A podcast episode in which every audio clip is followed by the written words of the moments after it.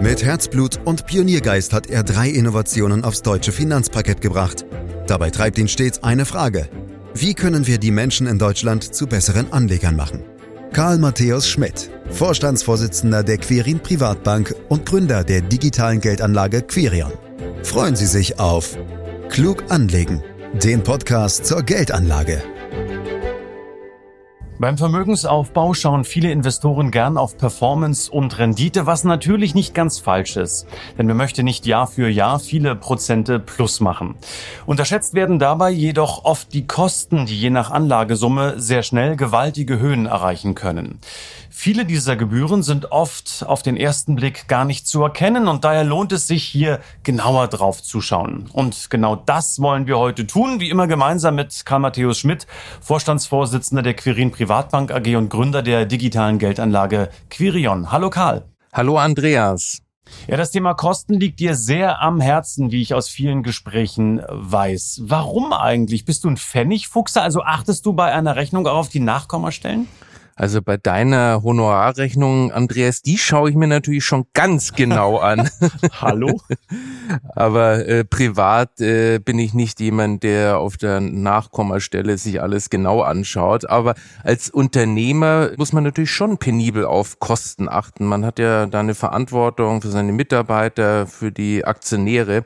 Und da lebe ich schon nach dem Prinzip, den Euro, den ich nicht ausgebe, muss ich nicht äh, verdienen. Und von der Seite, ja, ich kannst schon wahrscheinlich von einem Pfennigfuchser sprechen, aber ein Geizkragen bin ich dann aber auch nicht. Also mit anderen Worten, im Restaurant lässt du dir nicht die Quittung bringen und guckst dir jede einzelne Position an.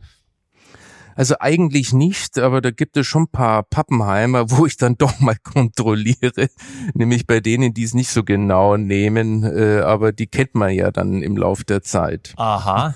Ähm, in jedem Falle ist Nachrechnen und Kontrollieren nicht das Schlechteste, auch bei der Geldanlage. Karl, worauf sollten Privatanleger da ganz grundsätzlich achten? Also Andreas, bevor ich auf die Details eingehe, möchte ich unsere Zuhörerinnen und Zuhörer auf etwas sehr Wichtiges hinweisen, was sie vermutlich überraschen wird, aber trotzdem eine Tatsache ist, nämlich, dass es keinen positiven Zusammenhang zwischen den Ergebnissen eines Fonds und seinen Kosten gibt. Eher ist es sogar umgekehrt. Also mein Leiter Anlagemanagement, Professor May, würde dazu sagen, dass es zwischen den Ergebnissen eines Fonds und seinen Kosten eine negative Korrelation besteht. In der Praxis bedeutet das, Anleger können nicht davon ausgehen, eine bessere Qualität bzw. höhere Erfolgswahrscheinlichkeit zu erhalten, wenn sie höhere Kosten akzeptieren. Eher ist es, wie gesagt, das Gegenteil der Fall. Weil aber die meisten Anleger irgendwie verinnerlicht haben, dass Qualität eben seinen Preis hat, gehen sie unbewusst auch bei der Wahl ihrer Anlage von einem positiven Zusammenhang aus. Das führt dazu, dass sie häufig völlig überzogene Kosten akzeptieren, im Irrglauben, sich dadurch eine bessere Qualität einzukaufen. Äh, aber Moment, Karl, das geht mir ein bisschen schnell. Wenn ich jetzt in ein Restaurant gehe und wirklich eine richtig gute Pizza bestelle, dann bin ich doch durchaus auch bereit, mehr Geld dafür bezahlen. Und wenn die Pizza dann eben nicht nur 7,80 Euro kostet, sondern ein Schnäpschen mehr, dann gehe ich von aus, dass die Qualität auch besser ist. Äh, willst du mir jetzt wirklich einreden, dass dieser Grundsatz in der Fondsbranche nicht gilt? Genau, das will ich. Äh, das ist nämlich eine Tatsache und es ist auch nichts Geheimnisvolles. Man kann leicht verstehen, warum das so ist. Der Grund ist, dass es bei einem Investmentfonds produktive Kosten und unproduktive Kosten gibt. Produktiv sind Kosten dann, wenn der dahinterstehende Aufwand für den Anleger tatsächlich etwas bringt unproduktiv dann, wenn das eben nicht der Fall ist. Leider ist es aber nun so, dass die Fondsbranche ein Interesse daran hat, dem Kunden auch unproduktive Aufwendungen bezahlen zu lassen. Warum das so ist, wird deutlich, wenn wir uns die einzelnen Kostenbestandteile einmal genauer anschauen. Es gibt den Ausgabeausschlag, der fällt einmalig an. Es gibt die Managementgebühren, die sind jährlich. Es gibt eine Depotbankgebühr, die ist auch jährlich. Dann gibt es Transaktionskosten, also wenn der Fonds Aktien kauft oder verkauft, die sind auch jährlich. Und dann gibt es unter Umständen noch eine Performancegebühr, die auch jährlich anfällt. Nimmt man nur die ersten beiden Kostenbestandteile, also den Ausgabeausschlag, sagen wir mal drei Prozent, umgelegt auf zehn Jahre sind das 0,3 Prozent pro Jahr. und die Managementgebühr.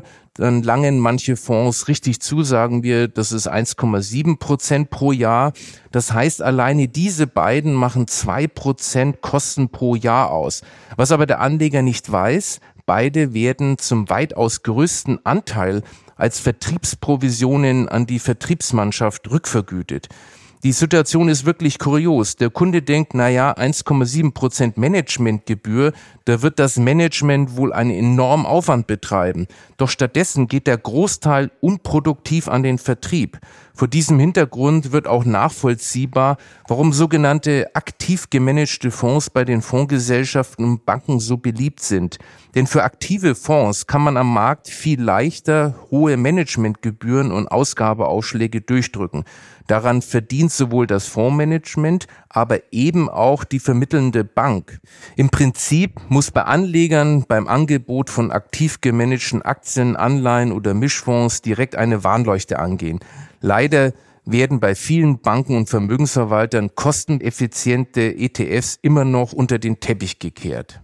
Okay, verstanden. Also äh, mal abgesehen davon, dass der Einsatz der Managementgebühren nicht wirklich transparent ist, höre ich auch immer wieder, Karl, von sogenannten versteckten Kosten. Was ist denn damit gemeint? Damit sprichst du einen wichtigen Punkt an, Andreas, denn die Fondsbranche hantiert mit einem Begriff, der suggeriert, dass es gar keine versteckten Kosten gibt, nämlich mit der sogenannten Gesamtkostenquote, oft auch abgekürzt mit TER, Total Expense Ratio. Leider ist das ein komplett irreführender Begriff, denn die Quote enthält nicht alle Kosten. Es stecken lediglich drin die erwähnte Managementgebühr sowie die Depotbankgebühr, das heißt die Gebühr für die Wertpapierverwahrstelle. Nur diese sind in der TER enthalten. Das war es dann aber auch schon. Ein eventueller Ausgabeaufschlag steckt nicht drin. Auch die bei einigen Fonds anfallende Performancegebühr fehlt in der TER obwohl sie oft mit 10 bis 25 Prozent der erzielten Überrendite gegenüber den Vergleichsindex zu Buche schlägt. Und dann gibt es noch die Transaktionskosten im Fonds. Die fallen durch den ständigen Wertpapier an und Verkauf innerhalb des Fonds an und die werden von dem Anleger komplett unterschätzt. Die Transaktionskosten machen oftmals nochmal 0,5 bis 1 Prozent der Kosten zusätzlich aus. Wenn du die anfangs summierten zwei Prozent plus die Transaktionskosten, sagen wir mal gnädigerweise 0,5 Prozent dazu rechnest, bist du bei 2,5 Prozent Gesamtkosten. Diese 2,5 Prozent muss der Fondsmanager zurückverdienen. Er geht also unnötige Risiken ein, um das aufzuholen. Das geht meistens schief und so bleibt die Rendite des Fonds hinter der Benchmark zurück. Naja, wäre vielleicht ähm, eine ausschließlich performanceabhängige Gebühr nicht die sauberste Lösung, Karl? Also sprich, der Fondsmanager, das Management insgesamt verdient also nur das, was es auch wirklich geleistet hat. Ja, auf den ersten Blick ist eine Performancegebühr eine gute Sache. Schaut man aber genau hin, sieht man, dass sie Besonderheiten hat, die der Anleger in der Regel nicht voll durchblickt. Er denkt nämlich, Performancegebühr kein Problem, denn sie fällt ja nur an, wenn die Wertentwicklung eine bestimmte Marke übersteigt und dann zahle ich sie gern. Ist der Fonds dagegen unter seiner Marke, spielt sie ohnehin keine Rolle. Was er aber nicht sieht, ist, dass die Überlegung nur richtig wäre, wenn der Fonds jedes Jahr die gleiche Wertentwicklung hätte. Das ist aber definitiv nicht der Fall, sondern Durchschnittswerte über mehrere Jahre hinweg sind immer das Ergebnis von guten und schlechten Jahren. Beispiel. Ein Fonds hat eine Wertentwicklungsmarke von, sagen wir, sieben Prozent. Ab der wird eine Performancegebühr fällig. Nehmen wir an, der Fonds erwirtschaftet in zehn Jahren im Durchschnitt fünf Prozent pro Jahr. Der Anleger denkt, Performancegebühr spielt daher keine Rolle. Aber das ist falsch gedacht, denn sie wird jährlich abgerechnet und fällt in guten Jahren, in denen der Fonds die sieben Prozent übersteigt, trotz des insgesamt schlechten Ergebnisses an. Was ist das Fazit? wenn eine insgesamt unterdurchschnittliche Wertentwicklung so zustande kommt, dass es gute und schlechte Jahre gibt, und das ist ganz normal, dann schmälert die Performancegebühr trotzdem die Rendite. Insgesamt müssen wir festhalten, eine gut klingende Idee, aber letztendlich schlecht für den Anleger. Ich will mich damit aber ehrlich gesagt nicht wirklich zufrieden geben, Karl, denn mich interessiert natürlich als Privatanleger, was ich wirklich zu zahlen habe. Also sprich, wo gibt's die generellen Kosteninformationen? Ich meine, dass ich da vor einiger Zeit mal von sogenannten PRIPS gelesen habe und ähm, nicht genau wusste, was es ist, Karl, aber du kannst uns das sicherlich erklären und ich glaube, ich bin ganz froh, dass ich es nicht erklären muss, vor allen Dingen, was PRIPS wirklich sind. Ja, das ist schon kompliziert, da gebe ich dir recht. Äh, die gibt es schon übrigens seit 2016. Das ist ein typisches EU-Wortungetüm. Es steht für Package Retail and Insurance-Based Investment Products. Dazu zählen zum Beispiel Versicherungsprodukte mit Anlagecharakter wie fondgebundene Lebensversicherung oder strukturierte Finanzprodukte, etwa Optionsscheine oder eben auch Investmentfonds. Die Infoblätter sollen den Anlegerschutz stärken und durch mehr Transparenz das Vertrauen von Kleinanleger in den Finanzmarkt wiederherstellen, das wir ja irgendwo verloren hatten in der Finanzkrise 2008 und 2009. Das entsprechende Informationsblatt für die Fondsindustrie nennt sich Key Investor Information Document, kurz KIT genannt. Oder eingedeutscht wesentliche Anlegerinformation. Der Inhalt ist, Informationen über Anlageziele, um Politik, Risiko und Ertragsprofil, historische Wertentwicklung. Letztlich zeigen die Kits aber auch nur ein Stück vom ganzen Kuchen, denn hier bleiben die Transaktionskosten außen vor, genauso wie auf den im Fondsvertrieb gern genutzten Factsheets und Fondsporträts. Gewisse Hoffnung versprachen noch die Anfang 2019 eingeführten sogenannten Kostenblätter, die Anlegern im Rahmen einer Fondorder verpflichtend an die Hand gegeben werden müssen. Ihr Anspruch ist, Ausweis aller Kosten, die mit einer Anlage verbunden sind. Und siehe da, die sind tatsächlich oft vollständige und beinhalten auch Fondstransaktionskosten und sogar auch die Höhe der unsäglichen Kickback-Zahlungen, die Provisionsbanken dazu verlocken, Anlegern überteuerte und anlagestrategisch schlechte Fonds zu verkaufen. Aber auch hier gibt es wieder dicke Haare in der Suppe. Oft finden sich diese Kostenausweise inmitten riesiger Dokumentationsberge, die dann effektiv keiner mehr liest. Zudem sind sie unübersichtlich und nicht immer eindeutig. Im Grunde genommen wird damit das Gegenteil erreicht. Ein schönes Beispiel für den Spruch, das Gegenteil von gut ist gut gemeint. Die gute Absicht ist da, die Juristen sind zufrieden, aber die Umsetzung verhindert letztlich den gewollten Effekt. Meiner Meinung nach hält der Gesetzgeber hier gewollt oder ungewollt seine schützende Hand eher über die Provisionsindustrie und lässt die Anleger im Regen stehen. Das ist bitter, aber umso wichtiger ist gute Aufklärungsarbeit. Karl, du hast gerade eben von Kickback-Zahlungen gesprochen. Das kommt immer mal wieder vor bei diesem Kostenthema und daher nochmal nachgefragt, was genau steckt hinter diesen Kickbacks? Ja, das hatte ich im Zusammenhang mit diesen produktiven und unproduktiven Kosten schon mal kurz erwähnt. Kickbacks sind Rückvergütungen von Managementgebühren, die von der Fondsgesellschaft an die anlagenberatende Bank, also den Vertrieb, gezahlt werden. Sie fließen nicht nur einmalig, sondern Jahr für Jahr und können so circa Hälfte der Management-Fee ausmachen. Zwischen 0,5 und 1 Prozent fließen also an den Vertrieb zurück. Kein Wunder also, dass aktive Fonds in der Bankbranche immer noch ein Dauerbrenner sind. Da klingeln halt auf Dauer auch die Kassen. Und bei ETFs, da gibt's es alles nicht.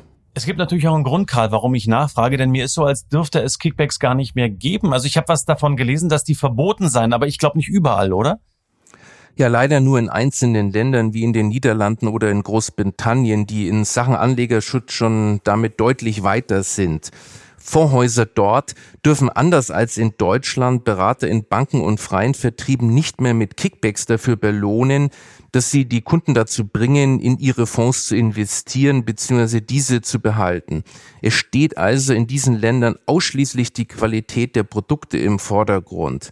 Das wäre aus meiner Sicht hierzulande auch der richtige Weg, weil Anleger sonst nie sicher sein können, ob bestimmte Empfehlungen deshalb gegeben werden, weil sie hohe Kickback-Zahlungen versprechen oder sie wirklich die richtigen sind.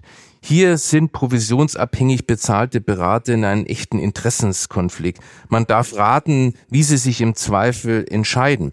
Übrigens, viele neue Produkte werden nur herausgebracht, um mit neuen Stories Ausgabeaufschläge und neue Kickbacks zu generieren. Wir als Honorarberatungsbank lösen die Interessenskonflikte und reichen übrigens alle Kickbacks, die wir auf Kundenfondsbestände erhalten, eins zu eins an unsere Kunden weiter. Das ist, glaube ich, immer noch nicht alles ne, beim Kostenthema. Also ich muss auch ehrlich zugeben, als ich diesen Podcast vorbereitet habe, war ich selbst, obwohl ich das viele Jahre ja begleite, dieses Thema, überrascht, wo wir überall noch Themen finden, die wir hier ansprechen müssen, Karl. Denn es gibt ja vor allem bei den aktiv gemanagten Fonds mitunter auch ganz unterschiedliche Tranchen wiederum. Also zum Beispiel für private und institutionelle Investoren und auch sogenannte Clean Share Classes sind zu finden. Worin unterscheiden die sich und wie erkenne ich denn jetzt, welche die günstigste Tranche ist? Also das ist noch so ein undurchsichtiger Dschungel für Anleger, Andreas. Äh, wirklich ein spannendes Thema. Die Fondsgesellschaften bieten eine Vielzahl an Fonds in unterschiedlichen Ausprägungen, wie du gesagt hast, in Tranchen an die sich in den äh, Kosten unterscheiden. Also der Inhalt ist immer der gleiche, nur die Kosten unterscheiden sich. Und da kommst du dann ganz schnell mal über zehn Tranchen. Der Anleger kann kaum erkennen, ob er die günstigste erwischt. Großanleger zahlen weniger als Privatanleger und Beratungskunden von Strukturvertrieben zahlen mehr als Direktkäufer bei Fondsgesellschaften. Deutsche Anleger zahlen mehr für Fonds als britische, allerdings weniger als Italiener oder Polen. Oft entscheidet ein unscheinbarer Buchstabe im Fondsnamen, ob Geld günstig oder teuer verwaltet wird. Ein R steht zum Beispiel für Retail, sprich Vertrieb und damit für eine Privatkundentranche. Ein I für institutionell, also für Großanleger, zum Beispiel aus dem Banken- oder Versicherungsbereich. Die sind meist deutlich günstiger als die Privattranchen weil es dort keine Kickbacks gibt. Diese günstigen Tranchen sind aber gar nicht für Privatanleger vorgesehen bzw. erwerbbar, weil sie für Privatanleger auf dem Orderweg schlichtweg gesperrt sind oder weil sie mit hohen Mindestanlagensummen versehen sind. Bei den von dir angesprochenen Clean Share Klassen handelt es sich um Kickback bereinigte Fondsanteilsklassen. Damit wären sie eigentlich ein Türöffner für faire Fondkonditionen für Privatanleger. Doch ich wage mal die Prognose, dass sie sich nicht durchsetzen werden. Schon jetzt ist zu beobachten, dass diese Tranchen, wo es sie gibt, höhere Kosten beinhalten als die entsprechenden institutionelle Tranchen. Man kann sich also an den fünf Fingern abzählen, dass das bewusst gesteuert eher Ladenhüter werden. Da müsste schon der Gesetzgeber mehr Druck machen, dass nur noch solche Fondtranchen verkauft werden dürfen. Und dann könnte man aller Großbritannien auch gleich die Kickbacks verbieten. Das wäre super, aber leider ist die Lobby der Provisionsbanken in Deutschland noch so stark, dass ich damit vorerst nicht rechne. Ähm, alles in allem, wenn ich da die ganzen Themen zusammenzähle, die du uns gerade geschildert hast, äh, heißt es ja im Umkehrschluss, Kleinanleger müssen oft mehr als institutionelle zahlen. Ist das nicht ungerecht? Eindeutige Antwort, ja, das ist ungerecht, Andreas. Meiner Meinung nach liegt das letztlich daran, dass man den Banken das Geschäft durch günstige Retail-Tranchen nicht verderben will. Ohne Vertriebsanreiz wird nichts verkauft in Deutschland. Der Erfolg übrigens mancher Fondsgesellschaft liegt allein in der Tatsache, dass sie den Vertrieben und freien Beratern einfach mehr Kickbacks bieten zu Lasten der Rendite für den Anlegern. Und weißt du, was noch ungerechter ist? Nee, also da bin ich jetzt echt mal gespannt, Karl nämlich die Tatsache, dass bei den meisten Banken anlagestrategisch und unter Kostenaspekten bessere Produkte wie zum Beispiel ETFs den Kunden aus Provisionsinteressen gänzlich vorenthalten werden. Mensch, das ist wirklich eine ganze Menge an einzelnen Posten, was da zusammenkommt und ich muss offen zugeben, das kann auch schon mal verwirren, Karl. Ist das von den Fondsanbietern womöglich sogar gewollt? Naja, wollen wir es mal so ausdrücken, Sie haben auch sicherlich nichts dagegen. Je geringer die Transparenz, desto leichter sind überhöhte Kosten durchzusetzen. Fairerweise muss man aber zugeben, es war früher noch viel schlimmer. Mittlerweile hat der Gesetzgeber den früher gängigen Wildwest-Methoden schon einen gewissen Riegel vorgeschoben. Von einer wirklichen Kostentransparenz und einem wirklich fairen Produktangebot sind wir aber leider immer noch viel zu weit entfernt. Dann lass uns doch nochmal auf konkrete Zahlen zu sprechen kommen, Karl. Wenn jetzt alle Kosten auf dem Papier stehen, wenn man das jetzt alles zusammenrechnet, also auch die versteckten, wo landen wir denn da im schlimmsten Falle pro Jahr? Okay, lass uns einfach mal rechnen und am besten am Beispiel eines globalen Aktienfonds. Wenn es dort Ausgabeausschläge gibt, äh, die immer noch verbreitet sind, dann sprechen wir in der Regel von zwei bis sechs Prozent. Der wird nicht pro Jahr berechnet, sondern nur am Anfang und man darf ihn nicht unterschlagen. Selbst drei Prozent bei einer Anlagedauer von zehn Jahren sind es nochmal 0,3 Prozent, die man jedes Jahr draufrechnen muss. Bei den Management- und Depotbankgebühren kann man im Schnitt von 1,7 Prozent pro Jahr ausgehen. Wenn es dicke kommt, sind es auch hier Sätze von deutlich über zwei Prozent drin. Transaktionskosten haben von Fonds zu Fonds ein sehr breites Spektrum. Im Schnitt kann man von 0,5 bis 0,6 ausgehen. Im schlimmsten Fall steigt die Kostenquote hier deutlich über ein Prozent an. Und bei den Performancegebühren liegt der Usus, wie eingangs schon erwähnt, zwischen 10 bis 25 Prozent, entweder oberhalb einer vorgegebenen Bruttorendite vor Kosten oder bezogen auf die Überrendite in Relation zum Vergleichsindex. Wenn du das zusammenzählst, landest du bei einem globalen Aktienfonds im Mittel bei gut 2,5 Prozent. Und das ist noch vorsichtig gerechnet. Es gibt also auch große Fonds, die haben drei bis 3,2 Prozent pro Jahr Kosten. Und wie gesagt, diese Kosten fallen jährlich an. Wenn der Vergleichsindex 7% wächst, hast du am Ende nur 4,5% Rendite in deinem Depot, also nur 64% der Rendite des Index. Wenn der Vergleichsindex 6% machst, dann hast du nur 58% der Rendite in deinem Index. Und wenn der Vergleichsindex noch schlechter ist, dann ist es am Ende unter 50% Also kein gutes Ergebnis. Kosten sparen lohnt sich. Mann, das waren jetzt wirklich eine ganze Menge Zahlen. Da kam ja fast schlecht werden dabei. Und ich halte einfach mal fest, äh, Kosten sind enorm wichtig ähm, bei der Betrachtung des Gesamtthemas Vermögensaufbau und Altersvorsorge. Und man muss wirklich enorm auf jedes kleine Prozentpünktchen achten, weil sich's einfach so zusammenleppert. Sonderangebote sind das wahrscheinlich nicht, ja? Ganz klar, die von der Branche abgerufenen Kostensätze sind definitiv äh, zu hoch. Und ich habe mal eine Analyse gelesen, dass die Deutschen 14 Milliarden pro Jahr mehr Vermögen hätten, wenn sie alles in ETFs anlegen würden. Also das ist schon eine ungeheure Verschwendung von Volksvermögen.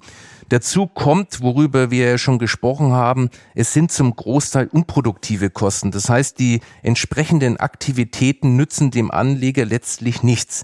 Unproduktive Kickback-Zahlungen haben wir ja schon besprochen. Dazu kommen noch die Kosten, die tatsächlich durch das sogenannte aktive Fondsmanagement entstehen. Das Problem dabei, aktive Fondsmanager erzielen in aller Regel nämlich auf Dauer gar keine Überrendite. Und wenn es ihnen doch einmal gelingt, dann ist ein solcher Erfolg unter statistischen Aspekten tatsächlich als zufällig einzustufen. Das wurde im Rahmen jahrzehntelanger Kapitalmarktforschung immer wieder wissenschaftlich belegt. Das führt uns zu einem kuriosen Problem, nämlich den sogenannten Indexschmusern unter den Fonds. Das sind Fonds, die offiziell zwar als aktive Fonds gelten und sich auch so teuer bezahlen lassen, sich in ihrer Anlagestrategie aber ganz eng an einem Index anlehnen, gewissermaßen mit ihm schmusen, daher die Bezeichnung. Diese Praxis hat sogar die Bankenaussicht auf den Plan gerufen und es wurden einige Fonds schon offiziell ermahnt. Ich habe dir natürlich wie immer sehr aufmerksam zugehört, Karl, in den letzten Minuten. Und natürlich bleibt mir dabei nicht verborgen, immer wieder auch zwischen den Zeilen, dass äh, du die ETFs, die du auch in den vielen, vielen Podcasts der letzten Monate immer wieder aufs Tableau gehoben hast, auch hier wieder favorisierst. Also dann mach's mal jetzt konkret. Butter bei die Fische darf man, glaube ich, auch sagen. Wie sieht jetzt die Kostenstruktur bei den ETFs aus? Also wenn wir bei den globalen Aktienprodukten bleiben, die wir diskutiert haben, dann landen wir unter Berücksichtigung aller relevanten Komponenten im Schnitt bei rund 0,4 Prozent Kosten pro Jahr. Eigentlich ist das nicht die relevante Kostenkennziffer. Besser ist es, die eigentlichen oder wie wir es nennen, realen Kosten eines ETFs zu berechnen, nämlich die prozentuale Abweichung zwischen der Rendite des zugrunde liegenden Index im Vergleich zur Rendite des ETF nach Abzug aller relevanten Kosten. Und hier gelingt es einigen ETF-Anbietern durch intelligente Abbildungstechniken, diese Differenz zum Teil so spürbar Richtung Nulllinie zu drücken, dass wir dann wirklich nur noch von ganz marginalen Kosten sprechen. Im Rahmen unserer Anlagestrategien zählt es übrigens zu den Kernaufgaben unseres Anlagemanagements genau solche ETFs zu identifizieren, eben jene, die möglichst exakt die Wertentwicklung des ausgewählten Index widerspiegeln. Dazu haben wir einen ausgeklügelten Auswahlprozess in der Bank aufgesetzt. Gebe ich mich nicht mit zufrieden, Karl. Kannst du dir vielleicht denken, selbst wenn also die ETFs günstiger sind, könnten denn nicht auch dort eventuell Kosten verborgen sein, die der Anleger am Ende zu zahlen hat? Ich meine, niemand hat was zu verschenken. Ja, beim ETF sind das vor allem Transaktionskosten, die entstehen, um immer wieder den entsprechenden Index abzubilden. Leider sind diese Kosten auch bei den ETFs in aller Regel nicht transparent genug ausgewiesen. Da hast du schon recht. Sie sind allerdings auch erheblich geringer als bei herkömmlichen aktiven Fonds, weil ETFs ja zum Ziel haben, genau die Indexentwicklung ins Depot des Anlegers zu holen, bedarf es nur wenige Transaktionen. An- und Verkäufe muss der Fondsmanager nur vor allem dann tätigen, wenn es zu einer Veränderung im Index kommt. Und das passiert nicht allzu häufig. Was sich Anleger durch den Fokus auf kostengünstige ETFs und den Verzicht auf teure aktive Fonds sparen, sollte man teilweise lieber in eine unabhängige Beratung investieren. Du wirst es dir denken können. Wer eine solche gepaart mit einer professionellen indexorientierten Vermögensverwaltung in Anspruch nimmt, liegt am Ende immer noch deutlich unter den Kosten von aktiven Fonds. Äh, wenn ich mal ein Beispiel von uns holen darf, wenn du zum Beispiel eine Aktienvermögensverwaltung hast und 1,28 Prozent bezahlst und die ETF-Kosten von 0,4 Prozent dazu rechnest, bist du im Schnitt etwa bei 1,6 bis 1,7 Prozent pro Jahr und damit immer noch rund ein Prozent günstiger unterwegs als mit einem Feld-, Wald- und Wiesen-Aktienfonds. Bis zu welcher Marke, Karl, wären denn aus deiner Sicht die Kosten für einen Fonds okay? Wir haben jetzt wirklich viele Zahlen gehört. Es ist auch äh, recht anspruchsvoll in diesem Falle, weil man sie ja nicht schwarz auf weiß vor sich zu sehen hat. Aber vielleicht kannst du da auch nochmal ähm, Zahlen nennen, die für uns äh, relevant sind. Also ich würde mich da ganz streng an den Durchschnittskosten für ETS orientieren und die bewegen sich in dem genannten Bereich von 0,4 Prozent. Also ein aktiver Fonds kann noch so günstig sein. Er disqualifiziert sich im Prinzip schon durch die Idee, die dahinter steckt. Auf Basis von Prognosen und Einschätzungen und allerlei Analysen lässt sich der erhoffte Mehrwert auf Dauer aus den genannten Gründen sowieso nicht erzielen. Ich will übrigens nicht unterschlagen, dass es immer wieder Fonds gibt, die vor allem über kürzere Zeiträume hinweg sehr gute Ergebnisse erzielen. Es gibt immer wieder Fondsmanager, die besser abschneiden als vergleichbare Indizes und bei denen dann hohe Kosten vermeintlich vernachlässigbar sind. Im Zeitverlauf wechseln aber diese Favoriten ständig und völlig unvorhersehbar. Niemand kann letztlich Stand heute wissen, wer der Star-Manager von morgen ist. Der Star von heute kann also der Tieflieger von morgen sein und dann tun die hohen Kosten doppelt weh. Okay, Karl, ganz am Ende vielleicht dann doch noch mal eine Zahl. Ich weiß nicht, ob es gelingt, nur eine Zahl zu nennen, aber was kann man im Laufe einer langfristigen Anlage an Kosten sparen, wenn man günstige Produkte im Depot liegen hat? Also Andreas, auf eine Zahl das runterzubrechen ist gar nicht so einfach, aber um es für dich auf den Punkt zu bringen, du sparst dir einen Kleinwagen. Ich möchte sehr gerne erläutern, warum. Lass uns mal davon ausgehen, dass du beim aktiven globalen Aktienfonds oft Gesamtkosten zwischen 2,5 und 3 Prozent pro Jahr hast. Und dann setzen wir ruhig mal eine ETF-Anlage dagegen, die von einem unabhängigen Berater für den genannten Honorarsatz betreut wird. Dann reden wir von rund 1% Kostenunterschied pro Jahr. Das summiert sich bei 100.000 über einen Anlagezeitraum von zehn Jahren mit einer überschlägigen Rechnung auf ein hübsches Sümmchen von 15.000 Euro auf. Also da kannst du dir schon mal einen schönen Kleinwagen kaufen. Und dabei habe ich unterstellt, dass die beiden Anlageformen vor Kosten dieselbe Rendite erzielen, zum Beispiel sieben Prozent pro Jahr. Über längere Zeiträume fallen aber viele aktive Fonds gegenüber den Indexanlagen deutlich ab. Und damit ist der Vorteil für den Anleger noch größer.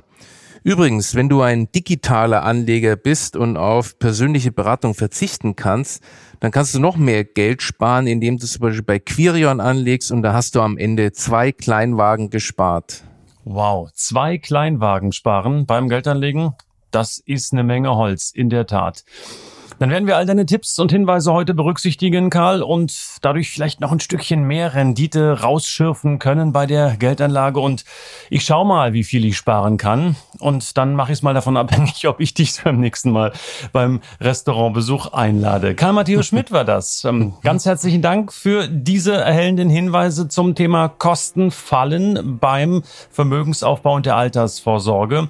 Ein Podcast, der wie alle anderen am Freitag erscheint, den Sie am besten abonnieren sollten, um nichts mehr zu verpassen. Wenn Ihnen diese Folge gefallen hat, dann bewerten Sie uns, empfehlen Sie uns gerne weiter.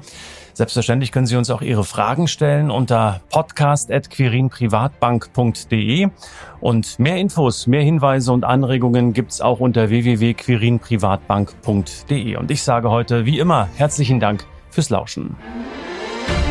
Das war Klug anlegen. Der Podcast zur Geldanlage der Quirin Privatbank mit dem Vorstandsvorsitzenden Karl Matthäus Schmidt. Wir freuen uns über Ihre Rückmeldungen und Themenwünsche, die Sie uns gerne an podcast.querinprivatbank.de senden können. Die Querin Privatbank steht für echte Unabhängigkeit, da sie auf Provisionen und hauseigene Produkte verzichtet. Das innovative Anlagekonzept Markt, Meinung, Wissen beruht auf bewährten Erkenntnissen der Finanzmarktforschung und investiert frei von Prognosen in den weltweiten Kapitalmarkt. Die Bank unterstützt interessierte Anleger bei der Altersvorsorge und dem langfristigen Vermögensaufbau. Mehr Informationen erhalten Sie unter querinprivatbank.de.